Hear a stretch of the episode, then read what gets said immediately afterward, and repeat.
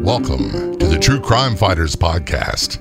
There's a huge amount of interest in true crime stories, but very little is told of the heroes that fight horrific crime, whether it be law enforcement officers or everyday citizens. We tell their stories on the True Crime Fighters podcast. I'm John J. Wiley. I'm a retired Baltimore police sergeant. I'm also the host of this and the Law Enforcement Today radio show and podcast. Get access to unique news stories, op ed stories, videos, our free app, and much more at letradioshow.com. That's letradioshow.com. Be sure to check out the Be Heard tab. Look for the Law Enforcement Today radio show and podcast. Also, check out the LET Podcast Network with numerous great podcasts to choose from. Sometimes really tough crimes create great crime fighters. Other times, great crime fighters were just waiting to be challenged. Listen to the story of Detective Inspector Albert Webb and the acid bath murderer, and you be the judge. Don't go anywhere. We'll return to the True Crime Fighters podcast in just a moment.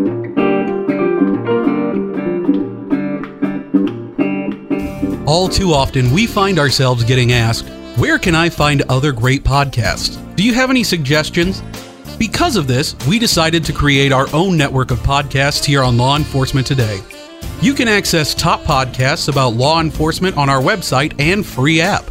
Head to letradioshow.com, click the Be Heard tab, and there you will find our network link where we will continue to add podcasts from first responders and more. Remember, that's letradioshow.com to find out more information about law enforcement today, our podcast network, and to download our free app, letradioshow.com.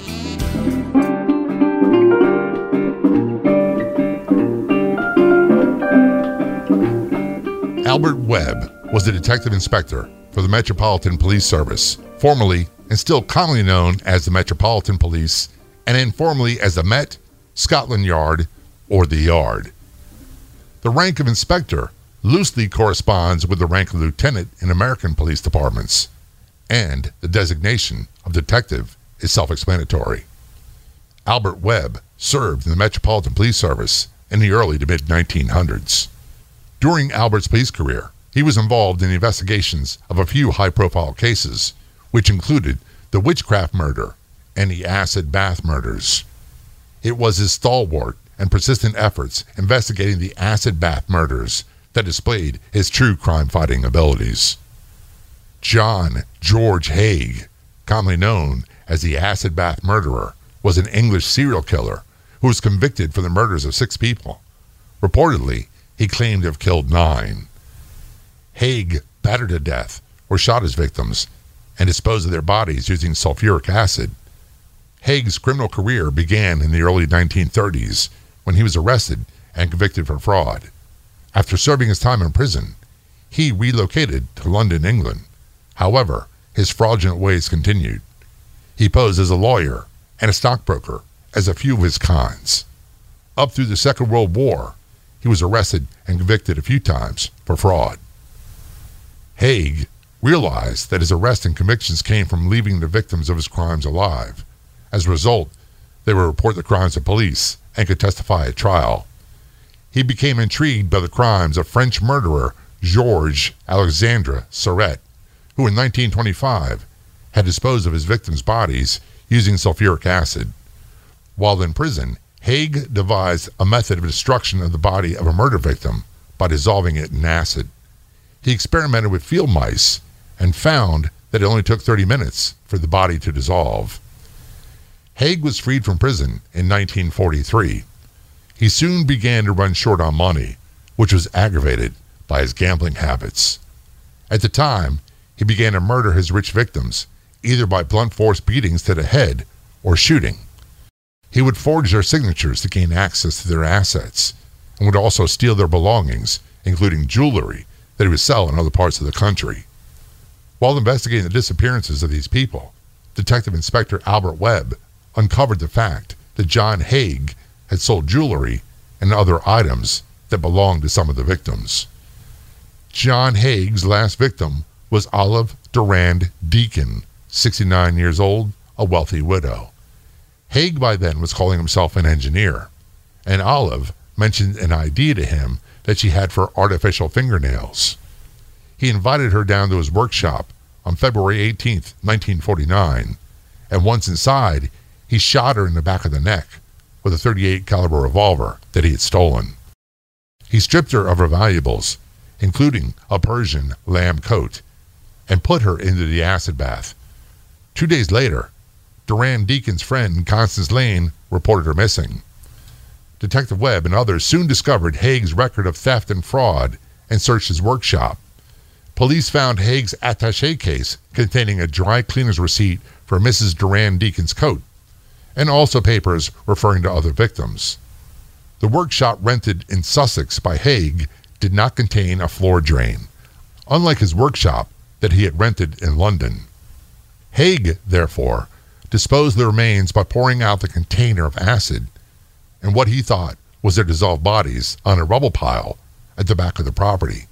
Investigation of the area by a pathologist revealed 28 pounds of human body fat, part of a human foot, human gallstones, and part of a denture, which was later identified by Mrs. Durand Deacon's dentist during the trial. During questioning, a game of cat and mouse started between Detective Inspector Webb and John Haigh. Haigh was trying to lay the groundwork for an insanity defense. Detective Inspector Albert Webb handled the questioning in a particularly skillful manner. Confronted by the evidence and unfaltering questioning by Detective Inspector Albert Webb, John Haigh eventually confessed that he killed Durand Deacon, the McSwans, the Hendersons, as well as three other people, including a young man called Max, a girl from Eastbourne, and a woman from Hammersmith. Not all these murder claims could be substantiated by the police.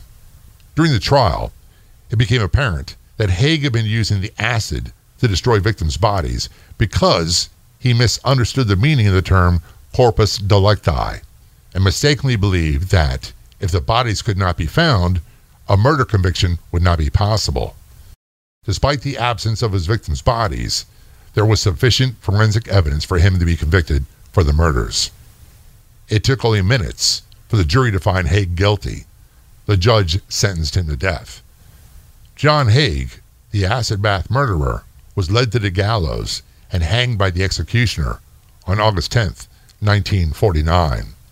For his excellent and dogged investigations on this and other cases, Metropolitan Police Detective Inspector Albert Webb was definitely a true crime fighter. Sources thehistorypress.co.uk and psmag.com. Another episode of the True Crime Fighters podcast will be available soon.